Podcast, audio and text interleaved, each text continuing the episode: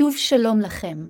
בשיעור של היום נלמד שהצלחה אמיתית אינה מוגדרת על ידי ציפיות חברתיות, אלא על ידי כוח הרצון והנחישות של האדם לרדוף אחרי החלומות שלו, ואיך זה קשור לבלרינה שחלמה להיות קורת פחם.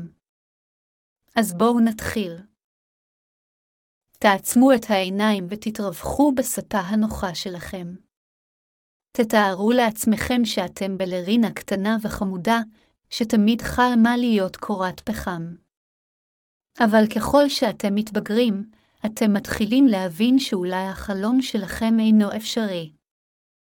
כולם אומרים לכם שבלרינות אמורות להיות חינניות ואלגנטיות, ולא קשוחות וחזקות כמו קורי פחם, ואתם מתחילים לדאוג שלעולם לא תוכלו להגשים את החלום שלכם. אבל אתם מסרבים לוותר.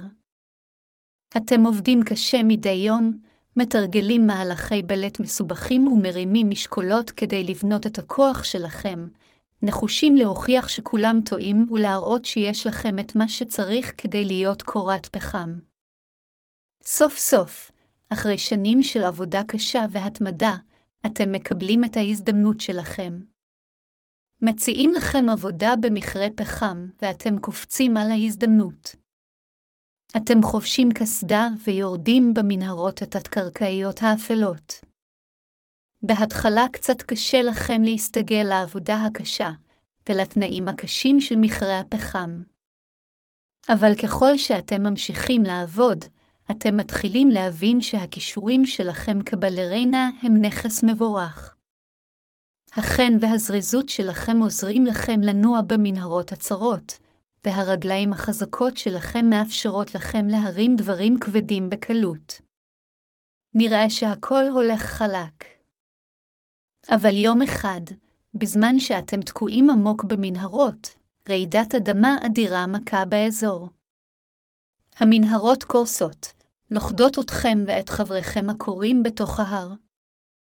ככל שחולפים הימים, מתברר שההצלה לא תגיע בקרוב.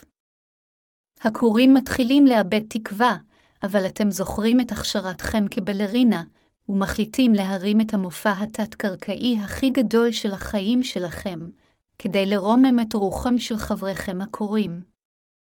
אתם עולים על במת אבן מאולתרת עם חיוך וביטחון, ומתחילים במופע. כל הקוראים מסתכלים עליכם בריכוז ובהערצה, אבל כבר בתנועה הראשונה אתם מבינים שמשהו לא קשורה. התנועות שלכם נוקשות ומסורבלות, והגוף שלכם נאבק לזכור את החן שהיה לו פעם, אבל ללא הצלחה. אתם נושמים עמוק, מנסים להרים את הרגל לפירואט, אבל היא בקושי זזה, בקושי מתרוממת מהקרקע. הכורים צופים באימה כשאתם מועדים ומרסקים את הפרצוף שלכם על הבמה, רגליכם אינן מסוגלות לתמוך במשקל גופכם. אתם מנסים לקום, אבל הגוף מסרב לציית, ובסופו של דבר אתם מוצאים את עצמכם זוחלים על הבמה. אתם מנסים לדבר, להסביר לקוראים מה קורה, אבל הקול שלכם לא נשמע, הוא בקושי לחישה. הכורים רואים את הדמעות זולגות על פניכם, כשאתם עדיין ולמרות הכל מנסים לרקוד, והלב שלהם נשבר. כשאתם מגיעים למרכז הבמה, אתם מתמוטטים, לא מסוגלים להתקדם יותר. פשוט שוכבים כמו גבייה, מתנשפים בכבדות, מוכים כאב ותשישות, למרות שבקושי התחלתם עם המופע. כשחשבתם שזהו, אי אפשר להיות יותר מושפלים מזה, אתם מתחילים לפרכס, כאילו נכנס בכם שד. הכורים צופים באימה, כשאתם מתחילים לצרוח בייסורים, כשדמעות זולגות על פניכם.